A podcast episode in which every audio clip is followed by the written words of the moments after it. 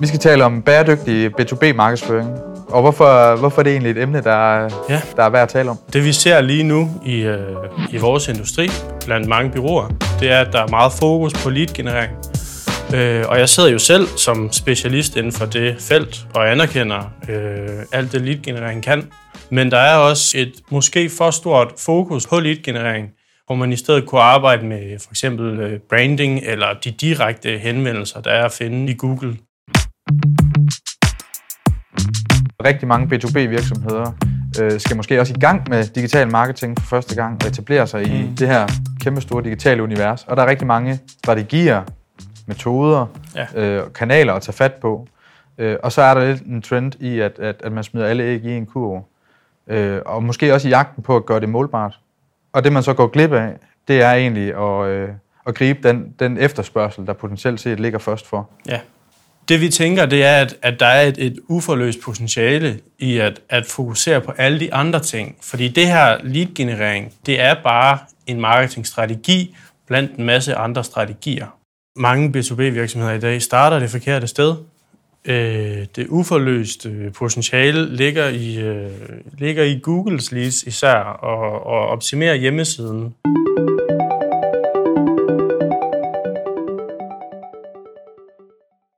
Så sat helt på spidsen er der nogle helt åbenlyse muligheder for at drive brandvarm trafik måske i virkeligheden, og på den måde drive forespørgsler og salg.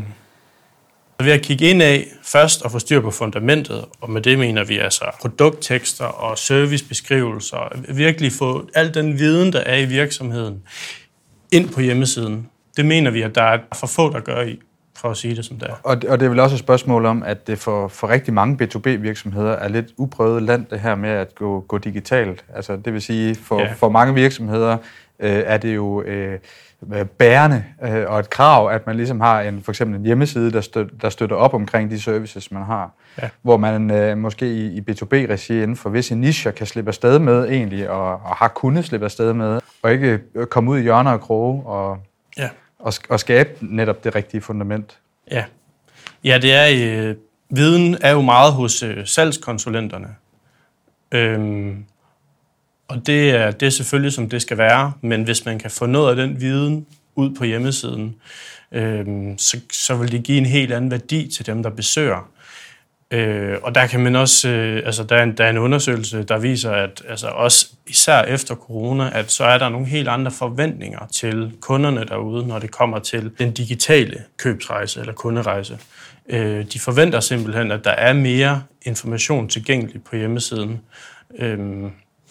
Så man kan snakke om den her digitale salgsassistent, hvor både hjemmesiden og også marketing indebærer. Og sådan har det jo altid været. Altså marketing har jo altid været en assistent til salget. Men det er blevet mere, det er jo bare blevet digitaliseret, kan man sige. Og med det, og når der er flere mennesker, der færdes digitalt og køber digitalt, så skal der selvfølgelig være mere information der.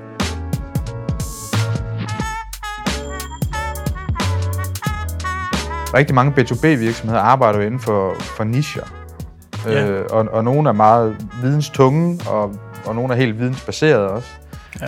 Men så hvis man kan sige, hvis der ikke er konkret søgning og efterspørgsel efter et produkt eller en service i Google, hvad kan man så gøre? Det er jo et problem, eller en udfordring i hvert fald mange af de videnstunge virksomheder har, at der ikke er særlig meget volumen på søgninger i Google. Og der kan det være nødvendigt.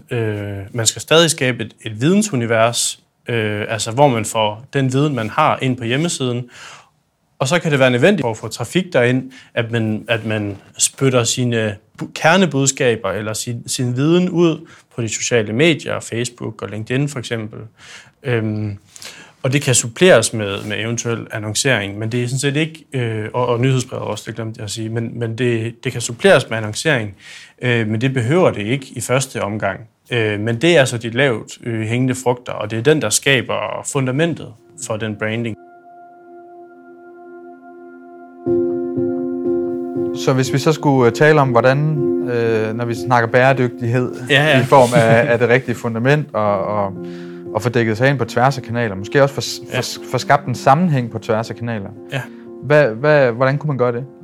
Hvordan gør vi det i Kendskab? Ja, men altså, vi har jo igennem en del år nu arbejdet med mange B2B-kunder, og succeshistorierne, hvad der er fælles for dem, det er egentlig, at vi har spredt indsatsen ud, så vi både arbejder med branding, og vi arbejder med leads. Og når jeg siger leads her, det er vigtigt lige at vi skelner, for det kan godt skabe lidt forvirring. Når jeg siger leads her, så mener jeg leads, der kommer direkte på hjemmesiden, enten fra forespørgsler, ja, kundeemner, og så prospekter, som i virkeligheden er det, som man vil kalde lead-generering. Så vi har lavet det her framework, og det er ligesom blevet, ja, som jeg sagde før, en fælles succesopskrift, kan vi kalde det.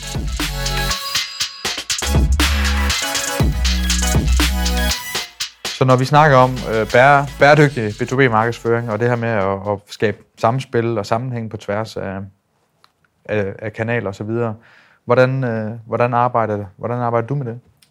Jamen, vi har jo egentlig skabt vores egen filosofi inden for B2B-marketing. Vi kalder den BLP. Det står for Branding, Leads og Prospekter. Og dem kan jeg jo lige gå igennem ganske kort. Branding, det kender de fleste jo nok godt. Det handler, altså uden at gå i detalje om, hvordan man laver en branding, så handler det jo om målgrupper, og det handler om at være synlig på de rigtige kanaler, og det handler om tone of voice og budskaber og alt det her, og det vi har snakket om før, og selvfølgelig også med vidensunivers og masser af produktinformationer på hjemmesiden. Og så har vi leads, og når vi siger leads, så mener vi altså varme leads, henvendelser. Det kan være, at I har fået dem på messerne også, eller nogen, der har skrevet jeres kontaktformular. Så indgående leads. Ja. Og så har vi det sidste ben i den tredeling. Det er prospekter. Og de her prospekter, det er det, man kan kalde, som mange andre måske vil kalde leads, lead-generering. Så det er egentlig det, vi har måske tage lidt ned før, men det er egentlig ikke helt meningen. Vi mener stadig, at der er en eksistensberettigelse for prospekter og prospektgenerering. Men i vores filosofi, BLP-filosofien, der er det egentlig mere et spørgsmål om at fordele budgetterne og indsatsen, så det giver mest værdi for virksomheden.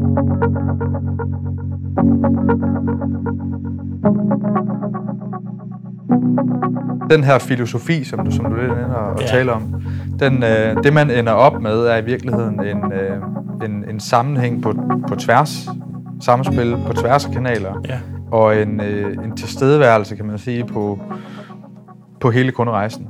Ja. Så hvis man nu sidder derude som lytter og arbejder i en B2B-virksomhed, måske som marketingkoordinator eller ejer eller direktør, hvad skal man gøre i morgen? Indhold. Man skal have indhold fra alle sælgerne. Salgskonsulenterne, det skal ind på hjemmesiden. Og det er sådan set lige meget, om man er en lille eller en stor virksomhed. Det skal der ind, fordi at det er fundamentet for marketingstrategien. Uanset om man arbejder med lead-generering, branding, prospektgenerering osv.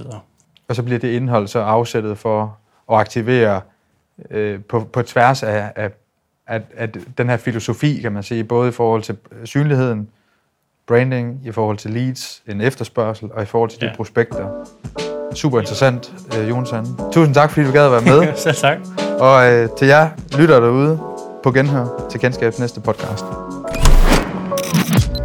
Kendskab. Styr dit. Brug vores.